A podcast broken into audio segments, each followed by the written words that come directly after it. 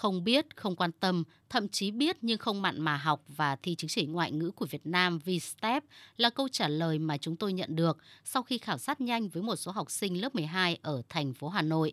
Bài thi VSTEP gồm 4 kỹ năng nghe, nói, đọc, viết nhằm đánh giá năng lực tiếng Anh từ bậc 3 đến bậc 5 theo khung năng lực ngoại ngữ 6 bậc dùng cho Việt Nam, được Bộ Giáo dục và Đào tạo ban hành tháng 3 năm 2015.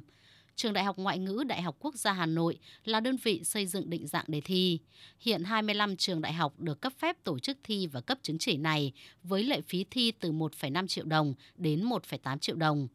ra đời đã lâu và có quy trình chặt chẽ, nhưng tới năm 2022 mới lần đầu được trường Đại học Ngoại ngữ thuộc Đại học Quốc gia Hà Nội sử dụng để tuyển sinh, với 21 học sinh có chứng chỉ V-STEP bậc 5 đã trúng tuyển ngành ngôn ngữ Anh và sư phạm tiếng Anh. Phó giáo sư Hà Lê Kim Anh, Phó hiệu trưởng nhà trường cho biết.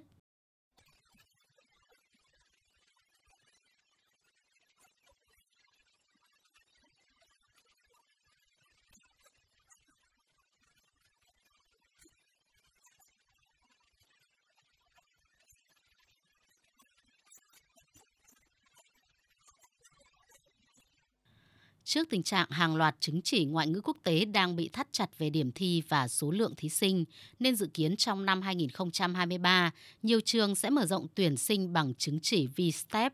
thuận lợi hơn cho các trường, cũng là mở rộng thêm cơ hội cho thí sinh, nhưng cái khó là vẫn rất ít học sinh biết đến, thậm chí là có biết thì cũng không mặn mà với chứng chỉ này. Theo ông Đỗ Việt Đức, Giám đốc Trung tâm Đào tạo Ngoại ngữ Darkstar English House, lý do học sinh, phụ huynh và các trường đã quen với các chứng chỉ quốc tế như IELTS hay TOEFL.